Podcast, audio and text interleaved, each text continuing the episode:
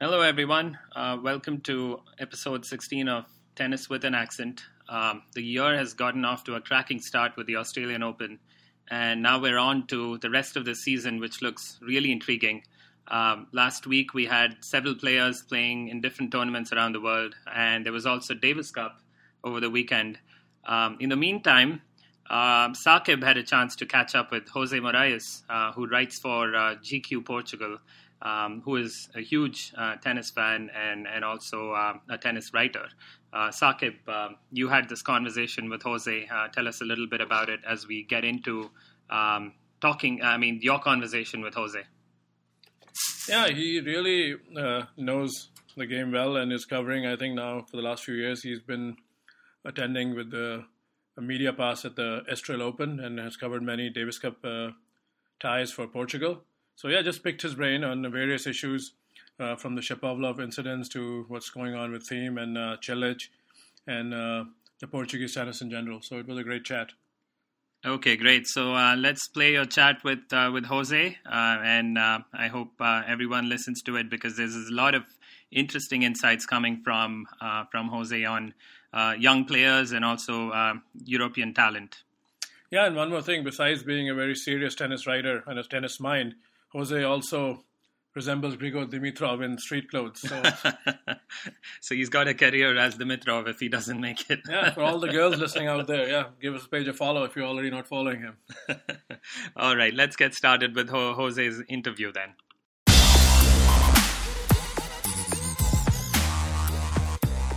So Jose, uh, where where are we finding you? You are home. I believe it's one one a.m. in Portugal. Yeah, it's close to one a.m. now. Okay, thanks. Thanks for doing this. Yeah, thank you for having me. Uh, anytime, yeah.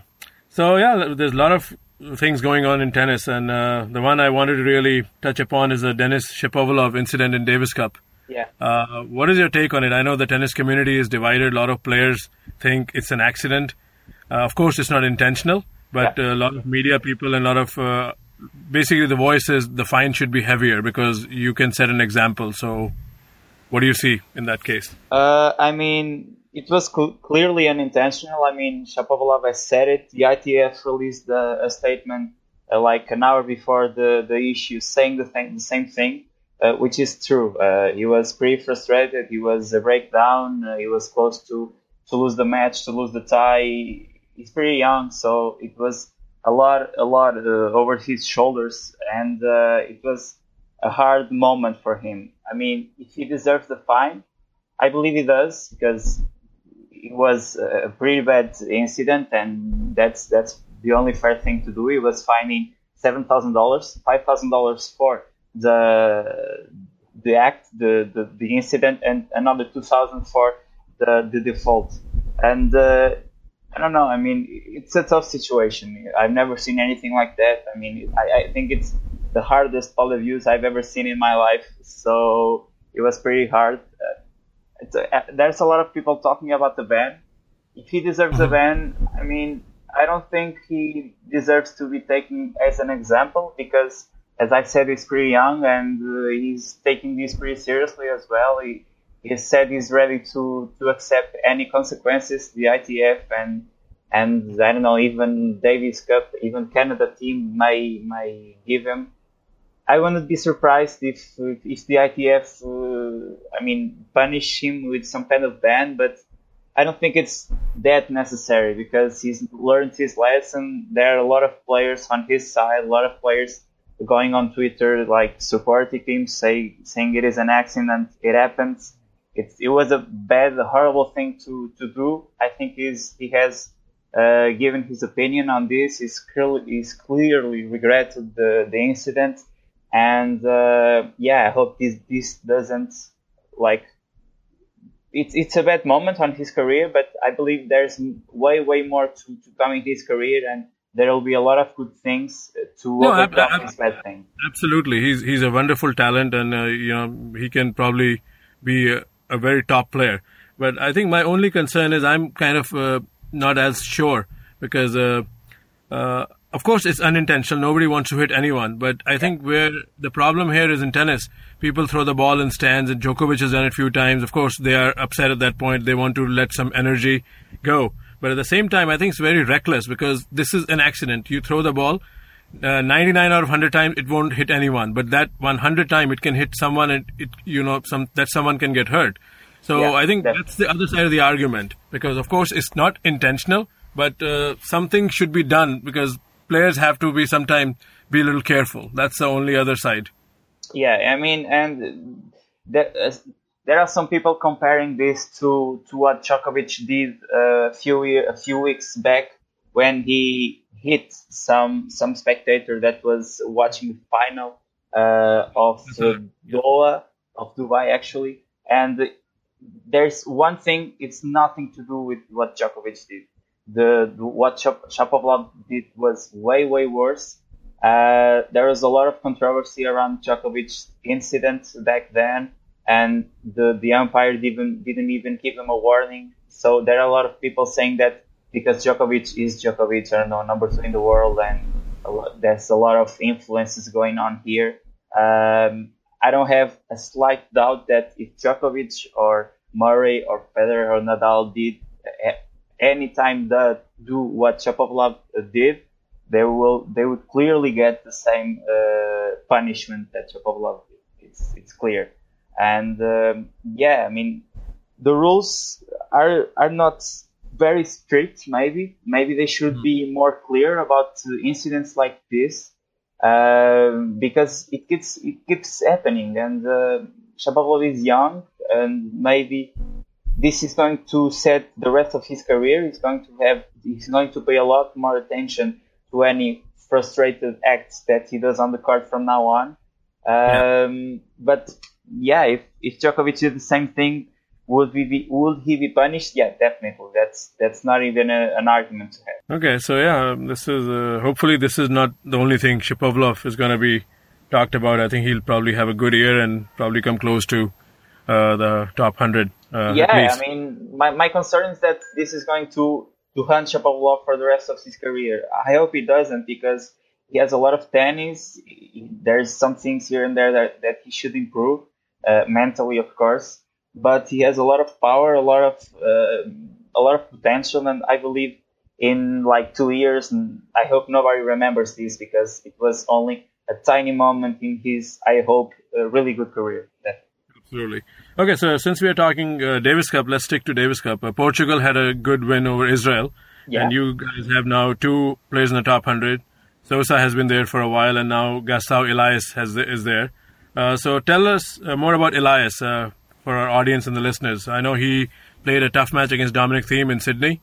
Uh, yeah. how, how is his game and what is the potential? How does the Portuguese public see this guy? I mean, what is the potential here? Uh, Elias is quite a guy, you know, a lot of, uh, every, I think everybody in Portugal really likes him. Uh, he has, his game is, is really pleasing to watch, uh, really, really great backhand. Uh, it's, he's very talented on clay. Uh, he reached the top 100 right before Estoril Open last year when he when he won a, a challenging tournament in Italy. And mm-hmm. uh, he, yeah, he has been pretty consistent. Has done some great uh, some great score, some great some great tournaments, some great matches. Uh, he played a great match with Thiem in Sydney. He also played a really really great match with Thiem back in back last year in Guimarães, also uh, also in Davis Cup he lost in five sets and he was, I believe, two, three points away from the win. So it was hard court, it was indoors, so Thiem actually had some sort of leverage there, but Gastão really did really great. And uh, yeah, I mean, there was an interview that was uh, released, published today, where Gastão says he would like to be in the top uh, in the top 50. It's his main goal. I'm I'm pretty sure he's going to get there. I mean, his his game is getting better. He's getting more and more used to the ATP matches, which I think it was something that was lacking, some kind of pace, some kind of some kind of rhythm. And he's getting that rhythm. He's going to play now in Buenos Aires. Then he's moving to to also to the American swing, then to play Indian Wells in Miami. And he's getting used to to this kind of environment, to this kind of matches. Is he's not a, not at all afraid to, to face the big guys and Portugal is definitely living the, the best time of the best time ever in tennis. We previously we had uh, Rui Machado and Frederico Gil that set the bar pretty high, and back then we everyone was thinking, I don't know, I mean, these two guys are, are the greatest we have ever had. It's going to be pretty tough to overcome this. And then João Sousa came. I mean, he reached the top uh, 50, the top 40, uh, winning ATP titles, playing now, I believe, seven, eight, eight ATP finals. He played a final this year already. So yeah, in Auckland. Yeah, in Auckland, exactly. We lost to Jack Sock only in a pretty close match. So we, we are living the best time ever, and there's only great things to come. We also have some some young uh, some young players, uh, I know, showing their talent. Duarte Vale did a great uh, Australian Open tournament. He, he was he played the finals of the doubles tournament. So yeah, I mean, let's see. But I believe 2007 is going to be a great year for Gastão and also for João, definitely. So now Portugal uh, are going to be in the World Group playoffs, right? Or they are in the World Group? No, actually, we had to pay. We had to play Ukraine first. Then okay. it's the second round of Group One. Then if we win in Ukraine, which is going to be here in Lisbon, the surface is on. It's still uh, uh, it's still not uh, revealed which surface is going to be played. I believe it's going to be clay, but let's see. Then if we if we beat uh, Ukraine, we're going to face one of the teams that lost in the first round of the World Group. So we have two more ties to go to to, to be in the World Group. We played the playoffs of the World Group a few years back, but we faced Switzerland and Federer and Wawrinka both played, and we had really no chance in, in placing Switzerland. So we, we really didn't have a chance. This year, I believe it's going to be different.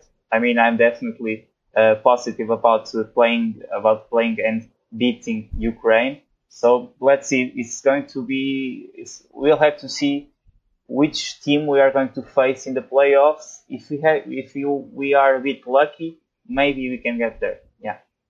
Okay. All right. So just uh, wrapping up on Elias. Elias, that's how you say it. I was saying Elias. Yeah, yeah, Elias. Yeah. Elias. Okay. So his best surface is clay. Uh, so probably a good season coming up. Then you know he can rack up some ranking points and move up uh, closer to his goal, which is top 50. Right now he's I think 77 in the world, or uh, right now, I believe he's a bit higher, 73. Yeah, he's 73. Okay. Uh, if his best uh, best surface is clay, he's also pretty good on hard courts. Uh, I mean, the only bad surface I, I believe you can call it is is grass. For Portuguese players, grass surface is never was the the best uh, of, of the best surface to show their potential. Even though uh, João Sousa played a really, really close match to Roger Federer uh, in uh, Halle, a three sets match. Uh, I mean, and he was he was too, pretty close to get the win as well. So Gastão is yeah he, he's great on play. He's also good on hard courts. So mm-hmm. yeah, those are the two main surfaces of the of the tour. So yeah, only only great news to come, I believe, and Maybe yeah, and and I do his goal, as I said, is to reach top 50 this year, and I I'm, I don't have many doubts he, he will get there eventually.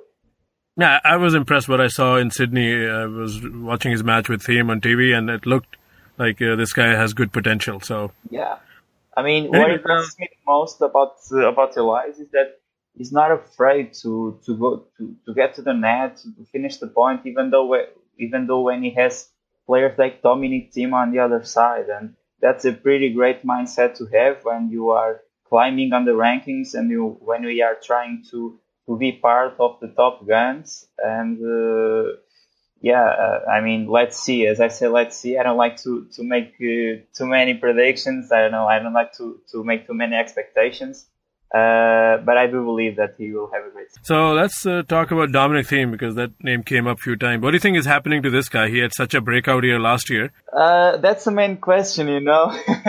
Dominic keeps saying that he's not playing too much, but I mean, he needs he needs to find a balance. I don't know. It's not possible. Last year, I, I am right now looking at his uh, at his uh, playing activity last year. Uh, he, he played way too many matches, and he, he had some losses that I believe he, he wouldn't have he, he, he wouldn't have these losses if he was uh, more fresh. Uh, he this this today's loss was his worst loss since July July in terms of ranking. If we exclude mm-hmm. Del Potro at the U.S. Open, of course, for obvious reasons. So if it, if it is too much tennis, it's easy answer to give because definitely Dominic has been playing uh, very, very much. I believe he, he should find a balance because, and I believe he will find a balance the moment he starts playing better in in high better tournaments, like playing a final of a Masters of a Masters 1000, playing a semi-final of a Grand Slam. When he sees that he's getting there, uh, he will start he will he will start playing less tournaments. He reminds me of what Ferrer and maybe Tipsarevic did a, a few years back when those these two guys actually were in the top 10 but they weren't playing they weren't playing like the last stages of grand slams and masters were thousands. So why were they in the top 10 because they kept playing a lot of tournaments. And when you play a lot of tournaments when you play less less i don't know i don't like i don't like to say easier tournaments but when you play yeah. like atp 500 atp 250 i mean there are not a lot of top 10 players there and if a player like Ferrer or Tipsarevic play those tournaments, it would be easier for them to, to go further in the tournament than to play a final to win a title and to stay in the top 10. So Thiem is probably trying to figure out how, what, how, what is going to do to remain in the top 10. If this is the way to go, I don't know. I think we have seen enough and I think we have seen that it's not the way to go. So he, he'll need to find a balance. And he hasn't yeah, found that balance yet the only difference I find, and you give very good example of Tipsarevic, and even I'll go further back to Davydenko. Davydenko played a heavy schedule yeah. and was always in top 10. But my thing is, uh, with the Federer, Nadal, Djokovic era, uh, Ferrer, as good as he is, was never actually a contender. He was always seen as a second group of guys with Berdych and Tsonga. Yeah. But with Dominic Thiem, he's already seen as a contender to win Roland Garros. So I don't know why his team is, uh, he's already settled in top 10. They should come up with a schedule so he can make those deep runs. I think that's yeah. uh, hopefully you know if someone like we are discussing it, hopefully his Thiem makes this conscious decision and the guy cuts down his schedule because I saw him at Roland Garros last year. The guy has a beautiful game, and I think he probably will win there. Sure, sure. I mean, I mean, it, it's easy. It's easy to talk when you are on the outside, and probably Thiem if team say that it's I don't know. I'm not playing enough matches. Maybe I need to play more. Maybe I, I need to play even more tournaments. If he's saying that, he's probably he's probably probably has a reason to say that. But from the outside, what people see that maybe Dominic is not is not uh, not I don't know uh, having the best choices uh, season wise. I mean, not having the best tournaments, uh, the best choices of schedule uh, to to fit his his year and his own body because he needs to rest and maybe maybe he needs to realize this. He's a young player he wants to play, he wants to win, he wants to be there, he wants to be consistent, consistently in the final stages. But maybe from time to time you'll start realizing that maybe this is not the way to go. Maybe it's better for you to drop a few spots in the ranking, but stabilize, uh, give yourself the best at uh, Masters Thousands and Grand Slams, play the, the final stages there, and then see your ranking go higher and higher the, the, the more you give uh, on those tournaments because playing ATPs 250s every week, I mean, it's not easy. It's not easy at all. Yeah, it's not. And then, uh, you know, that's when you run out of gas. When you play the 1000s and Grand Slam, you don't have enough energy left. So, yeah. Uh, another guy who's been struggling is uh, Marin Cilic. Uh, what do you think is going on there? This guy is kind of on a losing streak. That's a pretty good question. I mean, I haven't watched much of Marin Cilic is playing is the is actually going to be one of the top seeds in Rotterdam uh, because Nadal withdrew, Stan Wawrinka also withdrew, so maybe he has a, a shot there. Uh, I don't know. I mean, in terms of when when you are in the in the top 10 ranking in the top 50 it's a lot of it's a lot of mental issues sometimes you, you go through i mean Djokovic is the, the most obvious uh, example that you have right now. Djokovic had uh, some so, some sort of injury uh, at Davis Cup last week with his shoulder, but I believe, I mean, changing the, the subject, if, if I might, it's all mental. It's all mental with Djokovic. I mean, when he won Roland Garros, he was like, okay, my season is done, and uh, whatever comes is going to be going to be a plus. It's going to be some sort of goal. So I won Roland Garros, my season is done and uh, I can take the, all the positives from here. Um, with these guys, I mean, they have the fit, they have the game, they have the power. So, what sometimes they are lacking is some some sort of motivation, and maybe Cilic is going through that. Uh, I mean, the season has just started, so there's still a lot to come.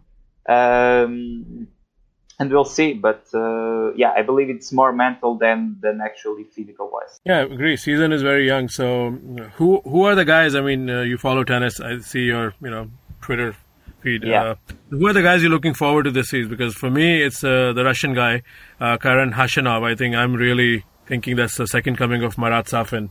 Uh, who is Yeah. the guy on the spotlight? Who are you uh, following? Um, I'm pretty. I'm talking from from the top of the ranking, then going lower as we speak. I I, I think it's going to be pretty exciting to see the battle between Murray, Djokovic, uh, and Nadal. Also, uh, Federer, of course, to see is going to finish the year as world number one. Because I mean, there was uh, this is the first year in like three to four years that I I really can't predict whoever is going to finish the year the year as world number one. Uh, they are they are all playing uh, quite well, and uh, I mean they're giving the best. Federer just won a Grand Slam when nobody pretty had any any sort of expectation of of him winning a Grand Slam. So that is going to be really really exciting to see. Then Zverev, I mean Zverev has, has been playing really great recently. Uh, he's only 19 years old. He's 21 in the world. I mean he has shown his potential, and I believe he's going to win a couple titles this season. It's about time that he goes even higher. I mean, being close to top 100 at 19 years old, it's not something easy to do. And uh, yeah, I'm I'm uh, I'm eager to see what he's going to do. Then I don't know. I mean, just a regular regular guys. Borna Coric is also kind of away from the game right now. Is is dropped the rankings from week to week, and there's some sort of problem going there. Uh, also, not. I don't believe it's it's. Uh, here, I believe he he does have some room for improvement um, on his physical because I saw him at the Australian Open um, last year, and I mean, I don't know. It seems like it seems like he gets tired pretty quickly. Um, maybe he needs to work more on his resistance to to handle the longer matches. And once he does this, maybe he can play a little better. Then I don't know, Medvedev probably as well. Um, is uh, also playing really great, going high in the rankings. And I mean, there are a lot, of, there are a lot of young guys, a lot of guys with 19 only whatever, but with 10 to 20 years old, there are a lot of top, top guys in the top 100, like Hyeon Chung as well. So let's see how this ranking finishes up in the final, in the end of the season. Uh, but I, I'm really looking forward to see Zverev because I don't know. Maybe it, it, it wasn't. It isn't so uh, so of uh, an unpredicted uh, prediction to if if I'm being uh, understood to put putting maybe playing the World Tour finals or playing uh, putting in the top top ten in the end of the season. I don't think that's impossible at all. It's it's really up to him. So let's Yeah, see. Zverev really looks, I think, like a very safe bet if he stays injury free and he keeps winning matches. Yeah, Uh, yeah, I wouldn't be surprised if he makes, uh, you know, the World Tour finals. sure. Because, uh, because I don't know how Gael Monfils and some of the uh, other guys who were in the top 10, like Berdych is out of top 10. I don't know how their games are going to shape up because it's going to be a very interesting year. Yeah. So, Monfils Yeah, is my- pretty inconsistent. You know, you really never know what to expect from him. It's it seems that he has found uh, a balance between his uh, extravagances and uh, and his game. He can can set a line uh, in his game and do his show and also play, playing great. So that's why he has uh, been in the top uh, in the top 20 for quite some time now. So the rest of the players, I mean, as I said, if I had to guess who is going to finish in as world number one in the end of the season, I, I don't I don't believe I could be able to tell you that because it's pretty it's it's really unpredictable right now. Uh, Nadal really surprised me at the at uh, at the Australian Open, maybe more than Federer.